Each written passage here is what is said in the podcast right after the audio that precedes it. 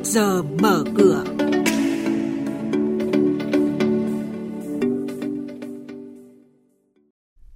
Thưa quý vị, trong chuyên mục này sáng nay sẽ có những thông tin đáng chú ý đó là những căn cứ để các ngân hàng đặt tham vọng lợi nhuận 2020.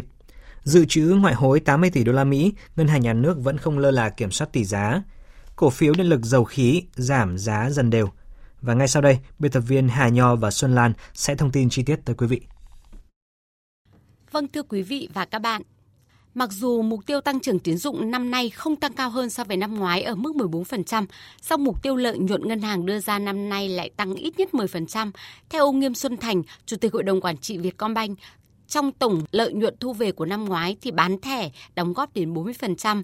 Đó cũng chính là lý do để ngân hàng đặt kỳ vọng tăng trưởng lợi nhuận 15% năm nay. Nguyên nhân tiếp theo, đó là nhiều ngân hàng đã lên kế hoạch giảm lượng trích lập dự phòng nhờ quá trình xử lý nợ xấu được thực hiện khá triệt đề mảng phí dịch vụ tăng khi mà tỷ lệ tiếp cận dịch vụ ngân hàng của người dân tăng hơn và đây là khoản phí bền vững nhất. Dự trữ ngoại hối 80 tỷ đô la của năm ngoái là tấm đệm giúp Việt Nam chống đỡ với các cú sốc từ bên ngoài trong năm nay. Tuy nhiên, thời gian tới, ngân hàng nhà nước vẫn phải thận trọng khi mua vào, bán ra ngoại tệ. Theo nhận định của công ty chứng khoán Bản Việt, Kể từ tháng 6 năm 2019 đến nay, Ngân hàng Nhà nước đã mua một lượng lớn ngoại tệ, ước tính hơn 10 tỷ đô la và đã vượt mốc 2% GDP. Do đó, thời gian tới, Việt Nam nên giảm bớt sự can thiệp và cho phép điều chỉnh tỷ giá theo nguyên tắc kinh tế căn bản. Diễn biến chỉ số chứng khoán chốt phiên trước có gì đáng chú ý? Những mã chứng khoán nào có triển vọng đầu tư?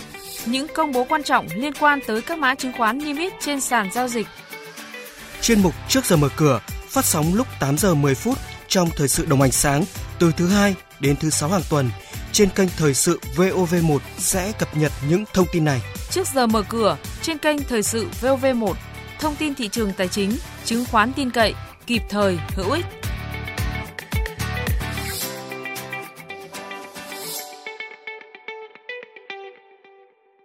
Thưa quý vị, giá cổ phiếu của Tổng công ty Điện lực Dầu khí Việt Nam mã POVK giảm dần đều, hiện còn 11.000 đồng một cổ phiếu. Khi lên sàn chứng khoán vào tháng 3 năm 2018 với giá là 18.000 đồng một cổ phiếu, thì giới đầu tư kỳ vọng POVK có lợi thế vì ngành điện cung không đáp ứng đủ cầu. Nhưng thực tế thì cho thấy khi một doanh nghiệp huy động vốn lớn để thực hiện các dự án, giai đoạn đầu sẽ gặp áp lực khi chi phí lãi vay, khấu hao lớn, doanh nghiệp cần một khoảng thời gian để các nhà máy đi qua điểm hòa vốn, khi đó thì dòng tiền quay trở lại. Điều này có thể lý giải vì sao mà giá cổ phiếu POVK giảm dần đều từ khi niêm yết tới nay. Công ty cổ phần xuất nhập khẩu thủy sản Cửu Long, An Giang, mã chứng khoán là ACL, vừa công bố báo cáo tài chính hợp nhất quý tư và lũy kế cả năm 2019 với doanh thu và lợi nhuận giảm. Trong đó doanh thu giảm 32%, còn 338 tỷ đồng. Cuối năm ngoái, công ty tại An Giang có tổng tài sản gần 1.500 tỷ đồng, trong đó hàng tồn kho tăng mạnh lên 707 tỷ đồng, chiếm gần phân nửa tài sản. Trên thị trường, cổ phiếu ACL giảm sâu về vùng 21.000 đồng một cổ phiếu, giảm một nửa so với mức đỉnh 44.000 đồng một cổ phiếu đã thiết lập hồi quý tư năm ngoái. Trên thị trường chứng khoán cuối tuần trước thì cổ phiếu VCB trở thành điểm sáng của ngành, trong khi hầu hết các cổ phiếu trong nhóm ngân hàng giao dịch lình xình biên độ hẹp thì VCB đã xác lập đỉnh lịch sử mới. Kết phiên thì VCB tăng lên 94.500 đồng một cổ phiếu với khối lượng khớp lệnh là đạt 2,22 triệu đơn vị. Trong top 5 mã dẫn đầu thanh khoản thị trường thì có tới 3 mã ngân hàng. Cụ thể là CTG dẫn đầu với 6,41 triệu đơn vị được khớp lệnh.